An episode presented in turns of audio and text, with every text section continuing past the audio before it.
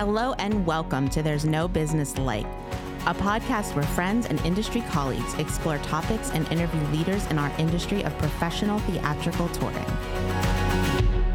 Well, welcome back to There's No Business Like. Um, I'm here with my friends today, Brian, Hey, Brian Zelmer from Kutztown University in Kutztown, Pennsylvania. Danielle, Oh, hi, it's Danielle Van Hook from the Alden and McLean Community Center. Kevin, Kevin Maynard coming at you from Rock Island, Illinois. and Katie. Hey everyone, Katie Miller with the Midland Center for the Arts in snowy Midland, Michigan. And I am Josh Benson with the Marion Cultural and Civic Center in Marion, Illinois.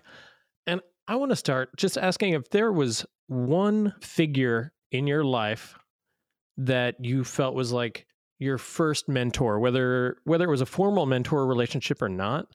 Like who was influential in a way that kind of set you on your path for your career?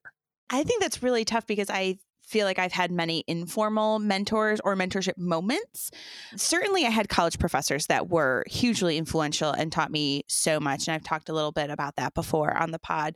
Um, but I think I want to highlight uh, a relationship I had with um, Tom Harriman, who unfortunately um, passed away recently. And he was the manager of the Playhouse at White Lake, a couple of managers before me. Uh, but Tom had a storied career as an actor, a theater manager, did historic restoration work with theaters. But I distinctly remember a moment where I had just started at the Playhouse at White Lake and I called Tom and said, Hey, I need some help. I have some questions about the theater. He came in and gave me like a 90 minute lecture about the hemp and sandbag system of the theater, which, you know, was original to this historic, historic 100 year old venue. And just in that conversation and then beyond that, Tom instilled such a love in me for historic venues and the importance of understanding the mechanics of it. And that really played a huge role in how I managed that venue and how I took care of her. Uh, and I don't know that I would have gotten that from anyone else other than Tom. So um, I'm so grateful that he was there for me in those moments and had so much knowledge to share.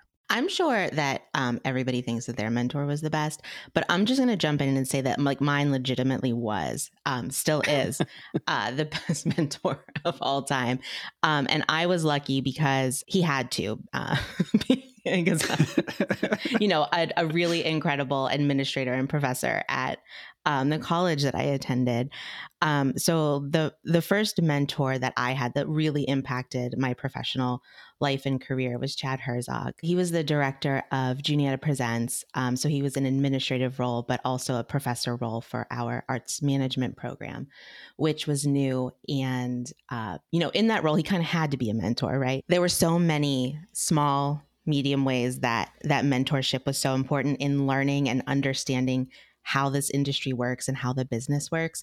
But I think the reason that it was so influential on me was because I truly believed that he believed in me, right? That like no matter what, somebody like believed that I was going to succeed and that fueled me in a lot of moments that I probably was probably overly confident about my abilities, but like knowing I had somebody in my corner was was everything. That's great. I'm having a hard time because I've had so many mentors now, and and and the longer I'm in this industry, the more mentors I, I seem to gain. I, I guess I'll go back to when I first came back to this industry because I started out as a performer, left, went and did you know the marketing thing with advertising agencies and stuff, and when I came back to the industry, I I kind of lost touch with a lot of people, and one of the first people that, believe it or not, was a mentor to me, and I don't think they were intending to be or anything. We just kind of hung out was Pat Hazel. I talked about in an earlier recent podcast how Keith from Kevin Spencer's show brought me into this this group, the first APAP I went to to just kind of hang out. And Pat Hazel was there and we shared a pizza together and we had a great night talking. And and I didn't even know Pat Hazel's background at the time. And and afterwards everyone was like, Oh, that's the Seinfeld guy. And I'm like, what are you talking about? But I don't really remember many specifics other than I walked away from that conversation with like, wow, you know, I, I just want to learn more from this guy. And and I have over the years. Thank you, Pat. I think my first mentor in the industry was a guy by the name of Mike Music, which some of you know, and I think some people listening will also know. And Mike started at Western the same year that I started going to Western Illinois University. Like we were just sort of paired together because I joined the organization he was managing. But honestly, Mike gave me a lot of space to look at contracts and to help with the, you know, the, the accounting portions of the things we were doing. And honestly taught me everything that I know uh, or that I you know knew especially early on in my in, in in the industry and in my career. And like Danielle said, I it was somebody who was always in my corner, who always wanted me to succeed, who was always very supportive, who you know was there, somebody I could uh, bounce ideas off of, whether it was in the organization we were both uh, managing, or when I started you know working on my own in the industry.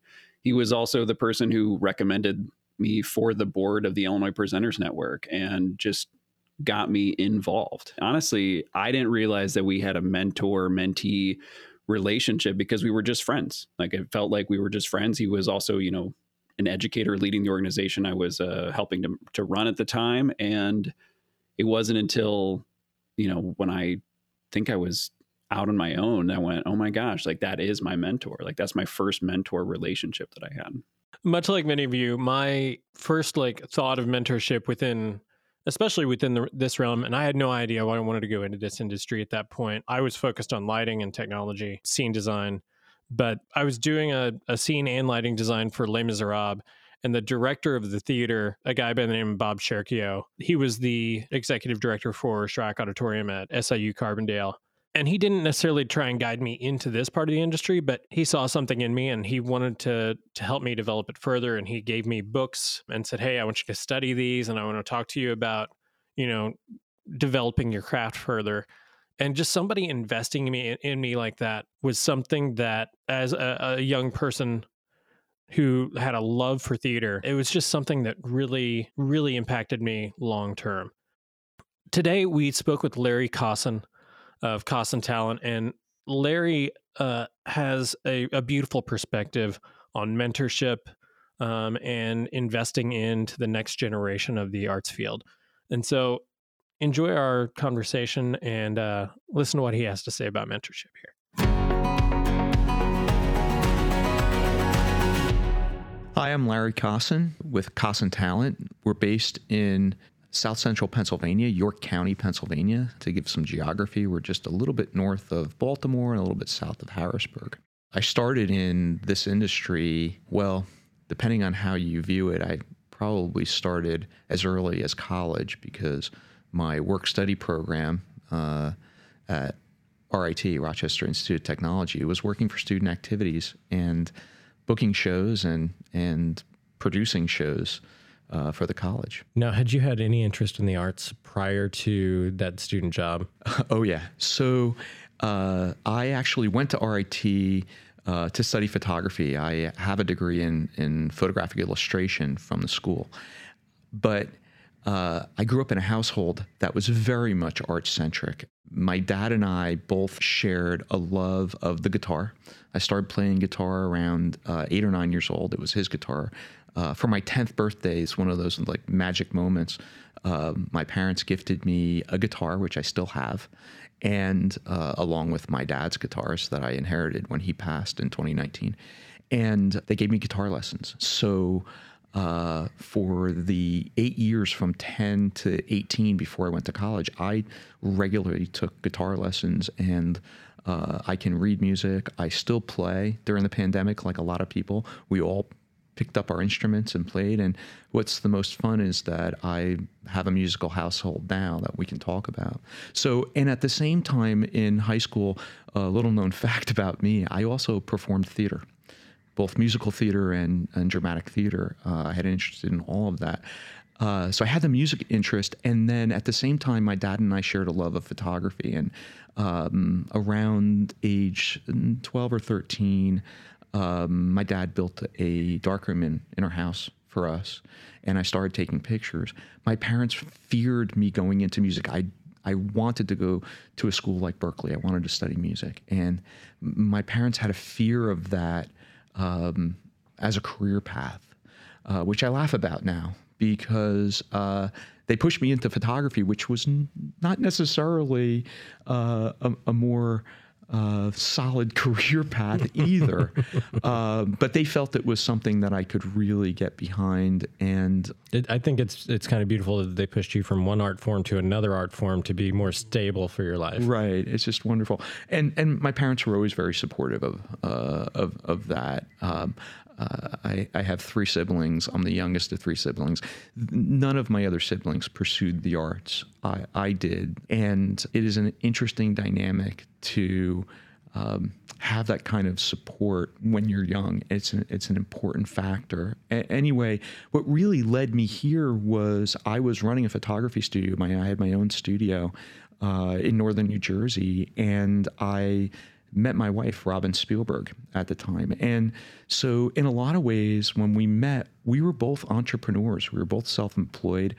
Uh, Robin already had her own business. And when, when, when we met, Robin had just self produced uh, her first CD. So now we're talking, it's we're coming up on the 30 year anniversary of Robin's um, premiere CD, which was called Heel of the Hand, which is an interesting thing in and of itself because of what we're working on now. And um, I fell in love with her. I fell in love with her music. And it wasn't long after we met that we married. And almost immediately, I began touring with her as just the spouse, supportive spouse, but also helping her. And I was backstage and in presenters' offices while uh, we were getting ready. She was sound checking or and the like, and the presenters would sit me down and talk to me about this business. And many presenters at that time, a lot of them in New England, but also across the country, uh, there were people in Arizona and California who would say to me, "You have to go to." Uh, APAP. You have to go to Arts Midwest. You have to go to WA. You, these are this is how this business works. Let's jump back to your student job, your work study job in college. Right. And and how did that play out as a as a, an initial window into the industry for you?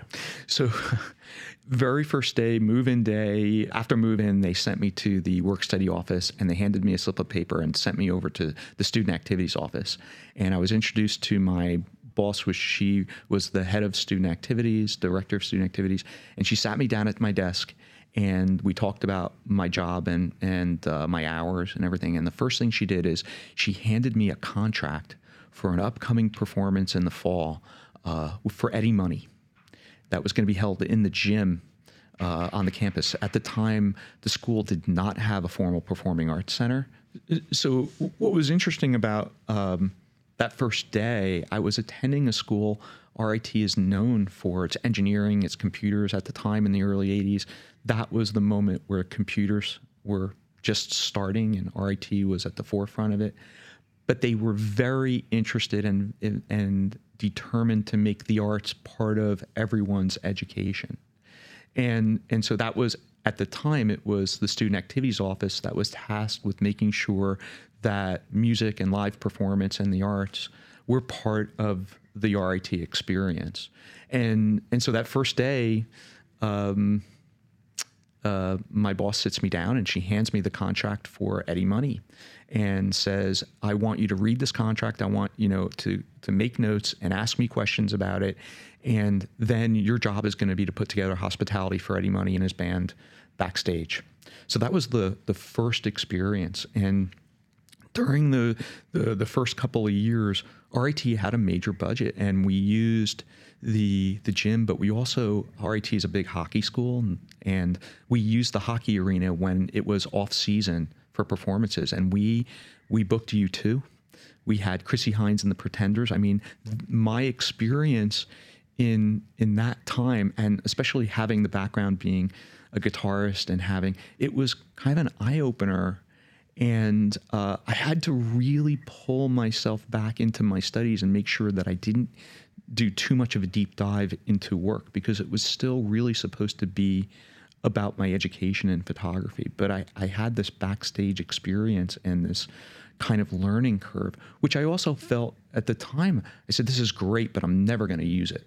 One, I love that. And this is something that I say on a regular basis is all experience from your from your life, from your career, that's right, from work outside the industry, all of it ends up playing into your strengths in the end and in developing your skill set. Absolutely. With that student work job, were you able to be an active part of some of the actual booking? Absolutely. There was, uh, you know, we're talking about the '80s. There, there was no email. There was no internet. uh, I was tasked with calling the agents. You know, they would give me the the phone numbers for, um, and and it was an interesting process because they would say call William Morris or or uh, at the time uh, the other agencies that exist now were in different different modes, but. Uh, and and we were calling California, we were calling New York, so the time zone thing, and because I was working about 25 to 30 hours a week. I wasn't always in the office. So there was a bit of phone tag that happened. Um, but yes, I was talking to the agents at the time. Um, and they, what's interesting too is those agents knew that they were talking to students. I mean, we still have that going on in our industry, and I I think that I learned uh, that it, it does take some time to gain the respect of people. And the other piece of it is when you're 18 and 19 years old, you don't have any idea where your life is going and where it's headed. So, so uh, thinking back on it, I had no idea where I was going to end up, and I never in a million years thought I was going to end up in this business. I thought I was pursuing a career in photography. My goal was to land in New York City and being advertising uh, and commercial photography. This was not my goal. You met Robin. You're starting a tour with Robin, and you're starting to have conversations with these venue directors, venue managers, and where does that take you? Where do those conversations take you? Well, you have to understand that Robin, uh, after initially producing her own CD, signed an eight record contract with an independent. This uh, it no longer exists, but it was based in Rhode Island, North Star Music. And I was I started to be part of that process in a very strange way. I was the spouse and being supportive, but in the background. I was part of those conversations with Robin. Um, and the other piece of it is it's really important to understand that you had two people who were both very much A type personalities, and we were both entrepreneurs.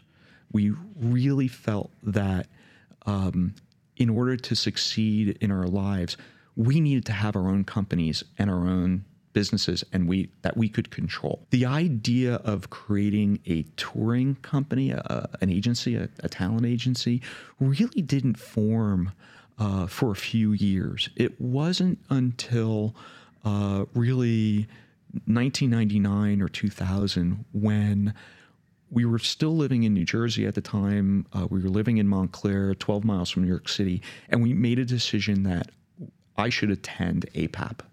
Now, at that time, I had spent three or four years with Robin touring backstage, talking to presenters, and starting. There were people that were informally mentoring me, but not really doing much more than spending an hour or two backstage and recommending APAP.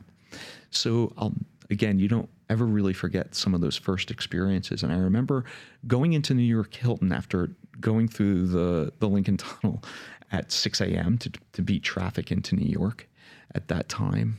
And uh, I walk into the Hilton and go get my badge and register, and everyone's hugging everybody else. And everybody knows everybody else. I don't know anyone. And I remember thinking to myself, how am I ever going to do this? And going into APAP purely on the size of it right. is intimidating alone. Right. But then automatically feeling like I'm outside of something that's existing has to be a hard hurdle to get over. And so how did you move move forward there? So again, there was a lot that that we didn't know. And I think it's important to understand that there's a lot you don't know and you're open to it, but you put yourself out there, good things will happen. And Robin is someone who has always said that to me. You have to be open to what the universe will give you at any given moment. So we were put in Rhinelander, and which is for people who are listening, Rhinelander APAP is a huge conference with three floors in their convention center, and Rhinelander is really the uh, first floor where they put the new agencies, the new artists. It tends to be, and and presenters know that's where the new people are. We were there in a half booth, and a surprising thing happened. Some of the presenters who had presented Robin started coming in the booth to say hello. Now, they had already had Robin perform, but they came to see me and they started to uh, introduce us to other people. There was a handful. We're not talking about a lot of people. And and at the end of that conference, at the end of that weekend, we went home. I was commuting every day. I wasn't staying at the hotel. We went home, and Robin and I uh, kind of dissected what happened. And one of the things we noticed was the showcasing and the performances. And of course, being entrepreneurs, we said next year we want to produce showcasing. We want to work with the other artists. And again, that's a lot. I have to give Robin the credit for that. Robin's drive and determination, and also her willingness and desire to uh, not be competitive with other performers, but actually collaborate. And to this day, that's what Robin does. She's there are many, many artists out there, and uh, Robin's very active in in the Grammy organization in NARAS. Uh, we're we're both part of it, but Robin is incredibly active uh, in the background, and uh, and she loves the idea uh, and the interaction with other performers. So the second year at APAP, here we are. We rented the penthouse suite of we we actually just booked the penthouse suite of the New York Hilton. At that time in the uh, late 90s, early 2000s, it was a different world for presenting, and a lot of classical music was being presented. And as it turns out, part of it was to be able to showcase Robin at the piano. Uh, she was already a Steinway artist. She was already had a lot of credits to her name. But there were still a lot of presenters who had no idea who she was. What we did to pay for having the penthouse suite for the weekend, which is a huge investment, is that we contacted other artists and said, hey, we're going to do this. Do you want to showcase with us? And one of the reasons that we chose the penthouse suite is there was a piano in the room. There's already a piano up there. We catered it. We used the, the Hilton's uh, catering department and we invited people up. And it was kind of an elegant couple of days. Uh, it was fun too because here we are. We actually we had we stayed in the penthouse, the presidential suite of the New York Hilton. Every year at APAP, we started producing showcases. Now that was 2001. That was January of 2001. Everybody kind of knows what that year and what that signifies. As part of the conversations at the second year of APAP, we were invited to join Western Arts Alliance and go to Arts Midwest and South Arts. There was a fourth conference, the New England Conference, and I registered for everything. I was going to go to all of them. We decided to jump in. Now, again, I was still just representing Robin. My very first regional conference was Western Arts Alliance, WA. And that first, very first day of that conference out in California, uh, I was introduced to what would become a long-time friendship and mentorship, uh, Liz Silverstein. Liz at the time was the one of the owners of Siegel Arts Management.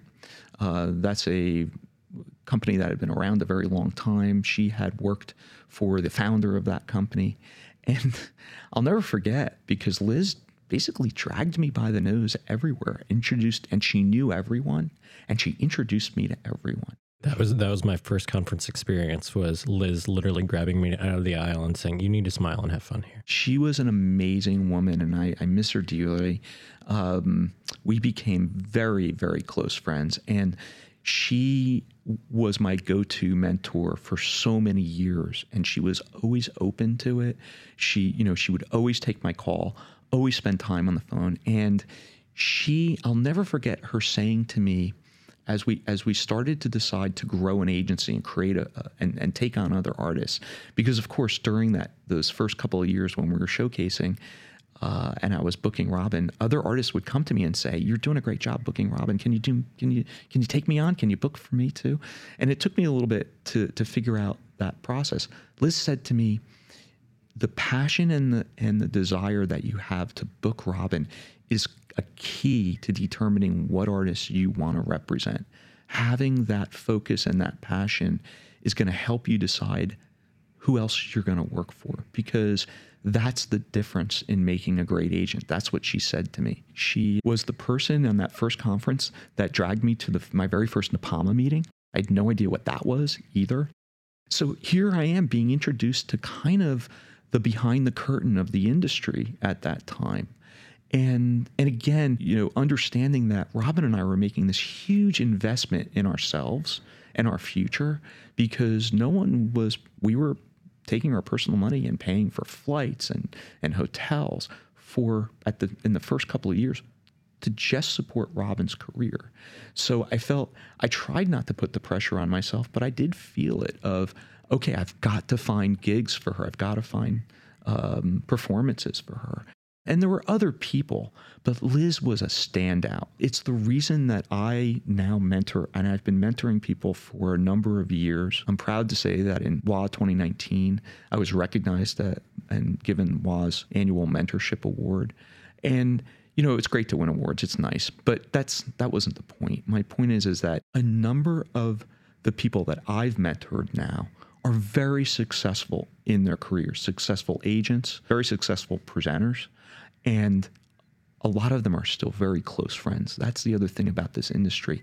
This in, this part of the industry, the performing arts part of our the entertainment industry, you create these relationships that are friendships, that are bonds that last a lifetime. I love that you're talking about the relationships.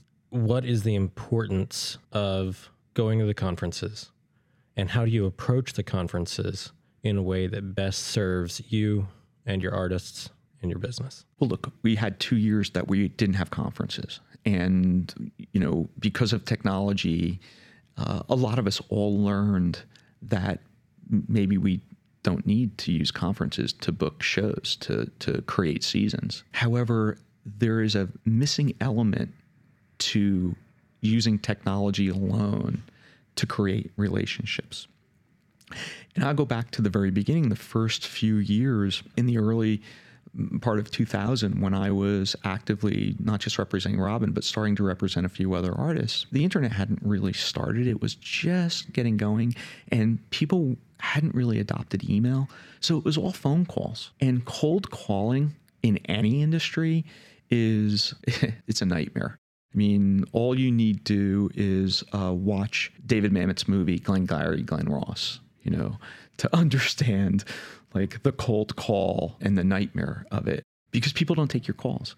The difference is, is that going to conferences and meeting people face to face and then and Liz also mentored me in this and like not talking only about your artists or only about business, getting to know people, asking about them, asking about their families, asking about what interests they have outside of work. I'm a longtime cyclist. People who know me know that I love to ride my bikes. I have a number of bikes.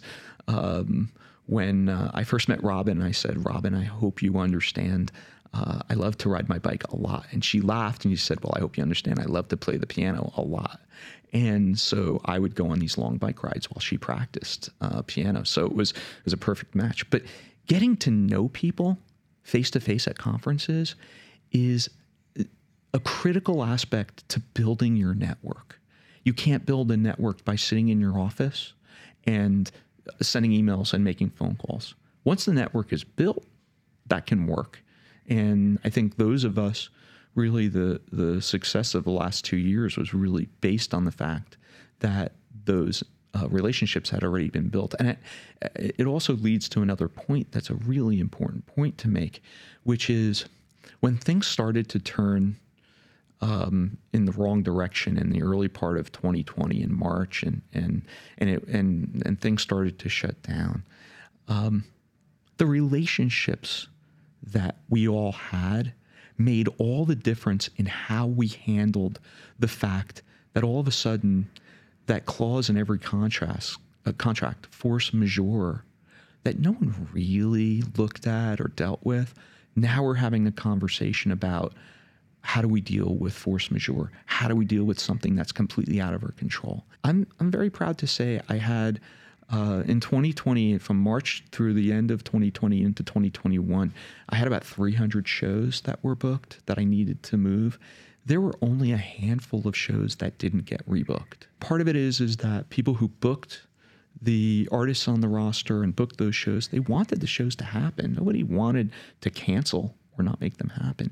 But it was the relationships that I have with everybody and the trust factor that we all built with each other that allowed us to figure out a way to move forward and make those shows happen. And at this point, I think my very last re- rescheduled show just happened. And I think I'm beyond those those rescheduling stuff, but it takes it took some time. Obviously, the relationships are very important. At a conference for someone new, how do you start to build those relationships? How do you how do you break that ice? How do you start to meet people? And what's the best way to approach it from a from a person to person standpoint and a personality standpoint? So for the people in our industry that know me well, and there's a lot of people, they're going to be surprised at what I'm about to say.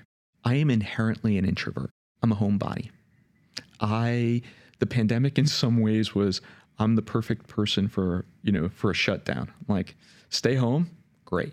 So I had to retrain my brain and retrain myself to put myself out there, to be willing to stand in a room with complete strangers and shake their hands and say, Hi, I'm Larry Kosson, and be willing to approach a complete stranger at a party, at a reception, and say, you know, hi, I'm Larry. Who are you? And and and again, the mentoring ship part of this, and uh, I have to admit, I had other mentors before I started in this industry. Uh, I had a mentor who was someone who helped me understand the value of building a network. And also, I've had mentors who have reinforced the idea of what I refer to as deep listening. And so sometimes it's you ask a question of a person that's really directed so that get the person to open up. And and then you need to listen to that person. Whether it's about that person's challenge challenges with their family you know potentially maybe they have a, a parent you know an elderly parent that's going through something or they've got a child that's going through something. You know being there for people and listening really does create a bond with people. And and this industry is a human industry. We're not selling widgets, we're not selling machinery. We're working with other people and we all have emotions and foibles and we all make mistakes. I'm one of the first to say to someone, I apologize for the mistake I just made.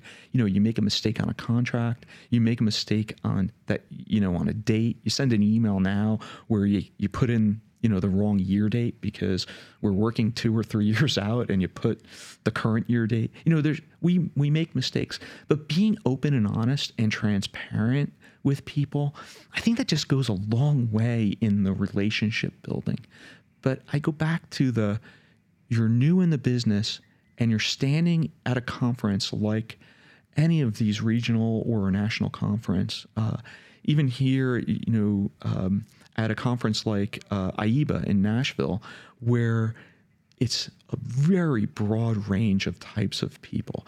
And I've become friends with folks who run arenas. Now, I'll never book a show, I don't think. I mean, I've never booked a show at an arena.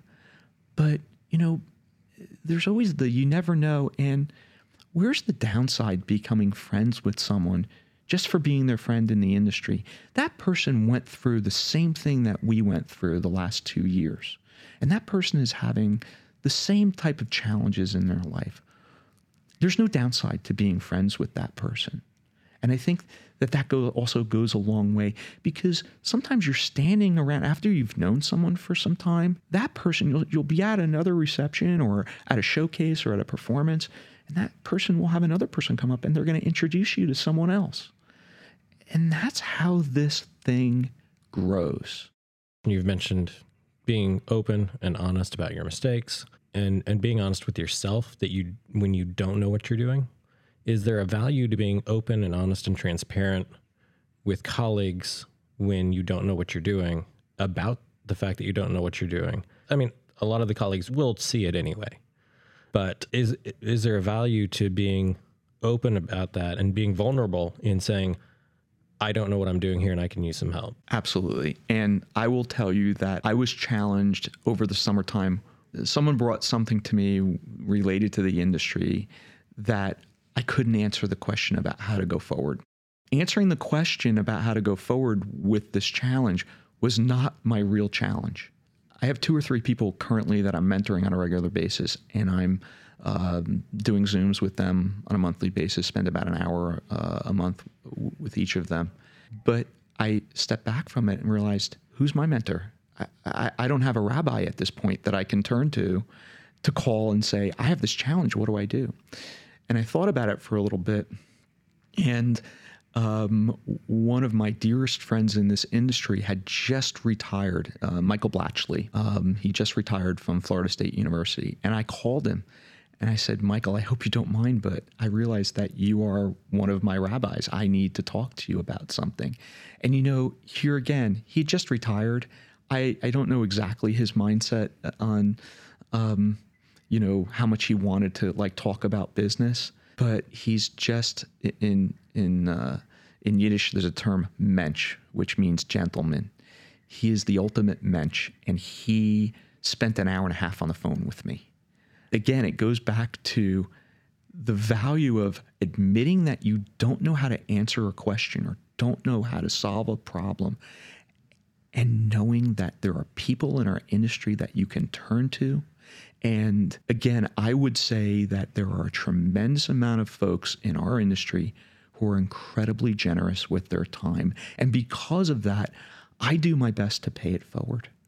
You know, someone calls me, you know, I, it's hard because we're all short on time. We're all trying to accomplish so many things in the day. And, and having a, a, business partner and a spouse and a, and a life partner and someone like Robin who constantly reminds me that it's important to take the time. If someone calls you asking for uh, your help, that you take the time to give it to that person if those listening to this podcast take anything away from this about this industry, is that it's so important to give each other the time. And I'll say this there's another piece of that that goes with that. We've all done this and we all know what I'm what I'm talking about when I say this. With the amount of email that we get and the amount of phone calls and being pulled in a million different directions on any given day, we all need to have an understanding that if you don't get an immediate response from someone, if a presenter, in my world, if a presenter doesn't call me back or doesn't respond to my email, I never take it personally. I always remind myself that that person probably has some other things going on in their world right now and just can't get to it.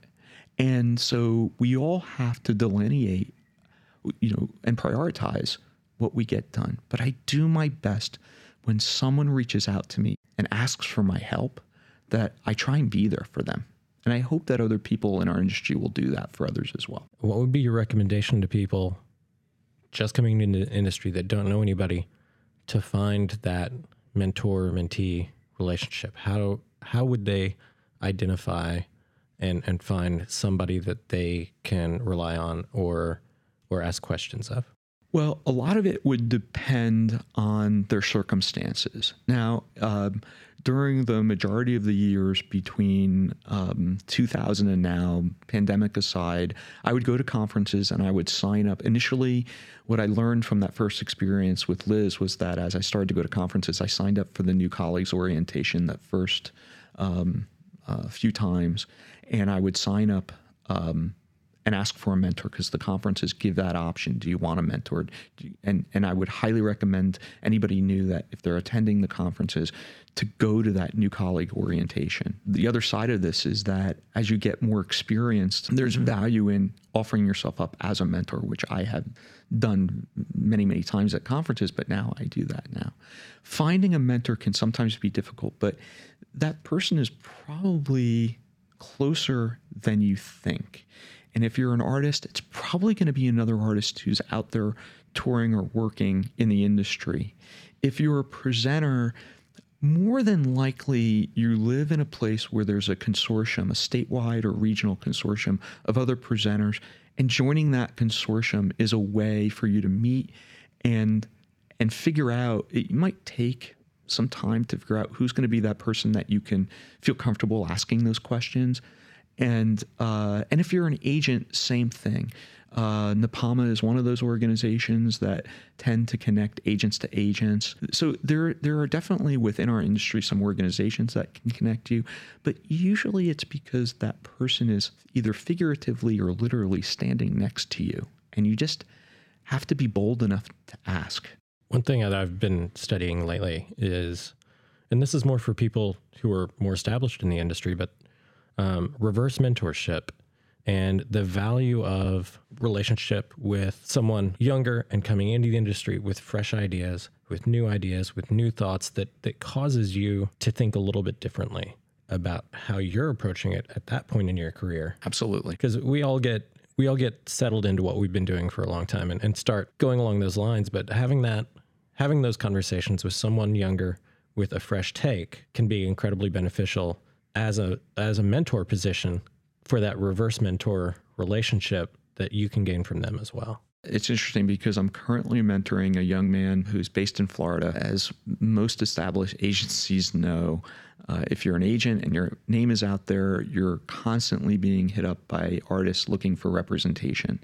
This particular artist uh, came to me through uh, a, a, mutual friend, and he initially approached me asking me to represent him. And I, I spoke to him on the phone and I, I said, look, I can't represent you. He wasn't ready in the moment. This is this goes back a few months, six months or so. But I said, uh, I, I think you've got something going on. I think there's something there. And I'd be willing to give you my time on Zoom. We'll schedule a meeting once a month. Kind of, I do it during my lunch hour. I take, you know, 60 minutes between 12 and 1 Eastern time. And he and I have been doing these Zoom meetings, and you just hit it on the head. An amazing thing has happened. He is teaching me things. He's in his late 20s, and uh, he's teaching me about his view and his perspective on our industry. And he's made me rethink some of the things about how we go forward. And it's also uh, made me think about the whole concept of developing artists in this moment, which is an incredibly difficult thing. Big change in our industry over the last 20 some odd years has been when I talk about our industry, I'm talking about the performing arts piece of it and the presenting piece of it. When I first came into this, the focus was not on the box office and ticket sales. The economics were much different. And being a developing artist, as long as you had the talent and you can show that you had the quality to be put on stage. Presenters took risks with those artists. Now, coming out of the pandemic, risk taking is a little bit more challenging for venues, for, for any venue. And they're tasked with making sure that their economics work and their bottom line works. So, being a developing artist and getting out there and building a, a, an audience, building a fan base is incredibly difficult. And convincing uh, any venue to take a chance on a new artist. It's interesting because I think the public thinks that artists like Billie Eilish and Olivia Rodrigo, those artists just happen, and that's how things work. You know, you can record in your in your bedroom, and all of a sudden you become super famous, and that's not the path. And the other thing I think what Robin and I have shown, both as an agency and also Robin as a performer and a recording artist, she's a composer, you can have a fantastic life and a fantastic career without being a household name in our industry. And the performing arts can give you just a wonderful journey, which we've had. And that's something that I that I reinforce with this young man that I'm that I'm mentoring right now. Um, and and but he is giving me a different perspective about what it is and the challenges of starting right now. And it is a challenge. If I could uh, kind of take you back in time, right at that point where you're where you're touring with Robin and you're starting to talk to these venue directors, what one piece of advice would you give yourself about getting into the industry? You know, it's it's funny because Robin and I are both obsessed with movies and stories about time travel, and we always talk about this. What would you do if you were able to go back and talk to your younger self? I'd go back to my younger self and say to him, open mind, open heart. I would remind myself what presenters said to me. You've got to be open to the possibilities. You got to be willing to accept no as an answer. That's a really critical thing. You have to be willing to accept no because in my mind, no is just one step closer to yes. But ex- accepting that not everything fits for everyone, I think that's, you know, to, to your point of what's the piece of advice that I was given back then by a presenter, that was that was a huge piece of it is that not everything is a match, not everything is a fit. And so I've often thought of myself as an agent as more of a, you know, uh, I'm, I'm a matchmaker. I'm trying to find that right fit for the particular artist in the right place. One last question. What is your favorite thing about the industry today? my favorite thing i you know this and many people who work with me you know over the years robin and i have developed um, uh, a roster that focuses not just on great public performances but community engagement and education. And my favorite thing is attending a performance young audiences um, student matinee for instance and watching the excitement and what happens to these young audiences when they experience a fantastic performance and watching those kids leave the venue and get back on their buses what i believe ha- happens and what in that moment what has just happened we've changed these kids lives. We have really hopefully made a difference. And you know maybe it's not every single young person but even if it's just one of those uh, kids that we've set them on a path that's better than what they were dealing with the day before, that is my favorite thing. Awesome. Larry, thank you for sitting down with me today. Thank you for your time today. This has been wonderful. I appreciate you.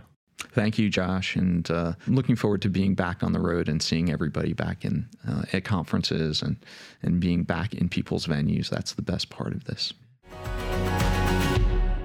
Josh, thank you so much for having this wonderful conversation with Larry. I thoroughly enjoyed I just really thoroughly enjoyed everything he had to say and uh, personally, you know, Larry's career trajectory and how he came into the industry was fascinating to me, and how he has uh, parlayed his passion for the arts in general into his talent agency and working with artists and being a mentor to so many in the field.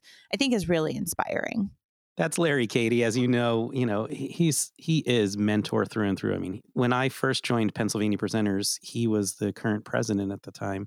It was a very mentorship kind of relationship I had with him, which I appreciate and enjoy, and I still continue having those types of conversations with him now. In fact, I just recently had one.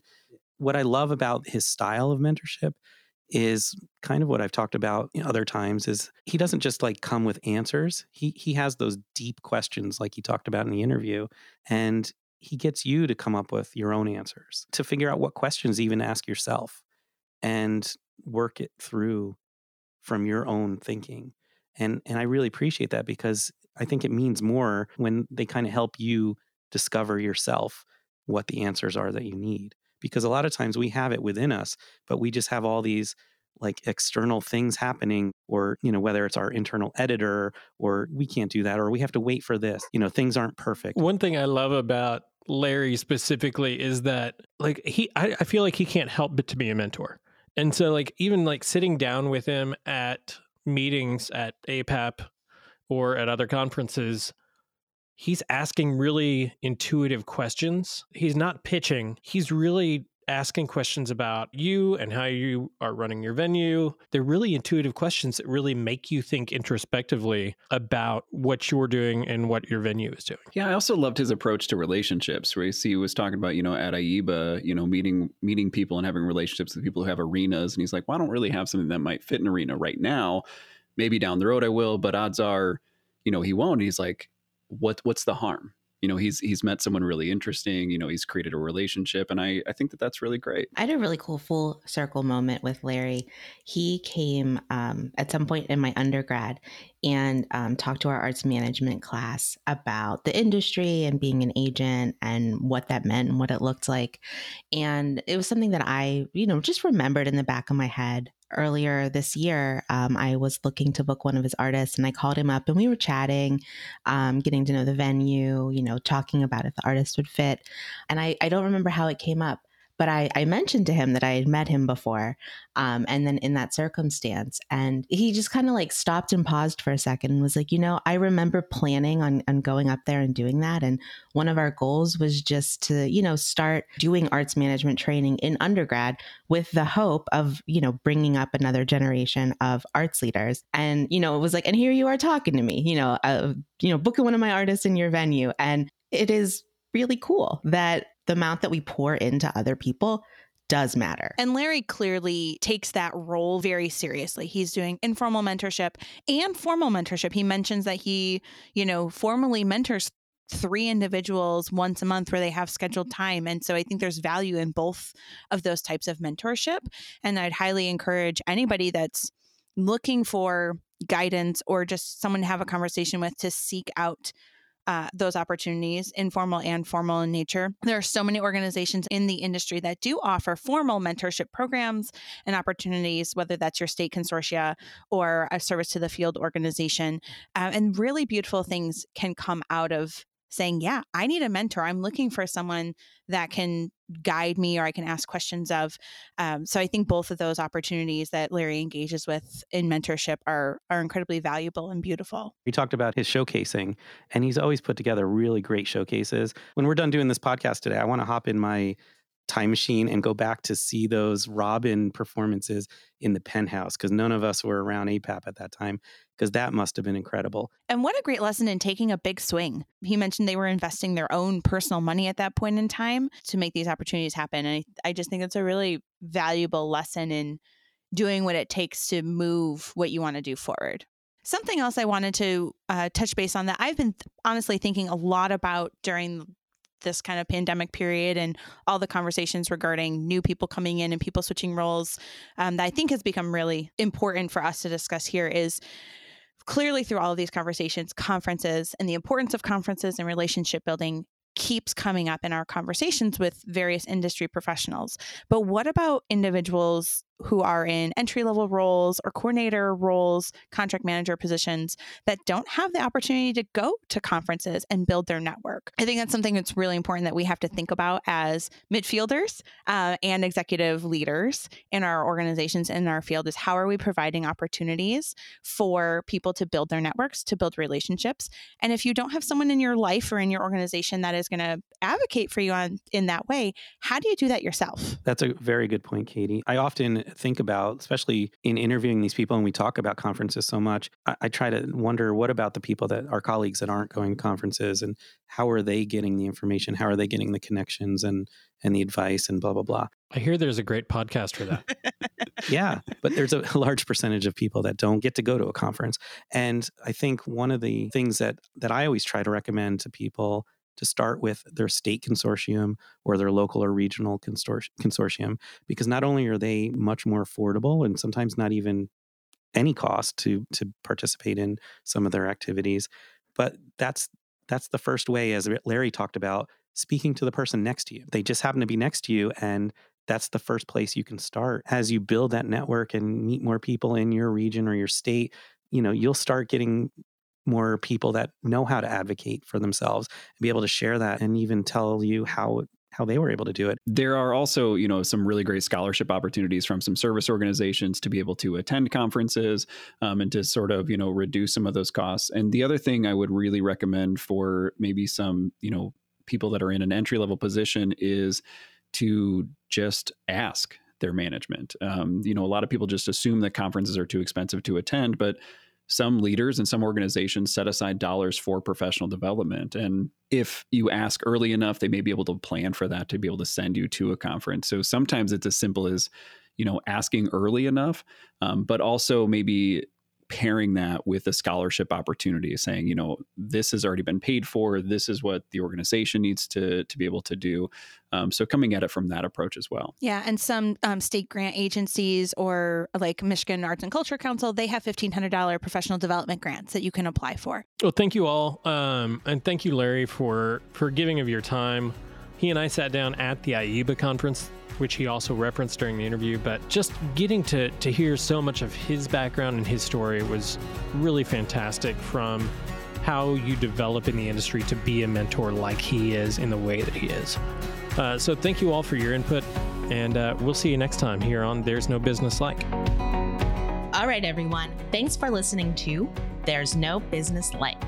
Our producers and hosts are Brian Zelmer, Josh Benson, Kevin Maynard, Katie Miller, and me, Danielle Van Hook. Views expressed in this podcast are ours alone and are not reflective of the organizations we are a part of. Keep up with us at nobusinesslike.com. There you'll find links to all of our episodes and socials. If you like this podcast, give us a like, a follow, a review, or our favorite, a five star rating. Oh, wait, what was that site? I got it, don't worry. It is nobusinesslike.com. Do I sound out bus I-ness every time I type it? Yep, sure do. Stay in touch, my friends. I can't believe the guy in the Hawaiian shirt taught you how to use a fork.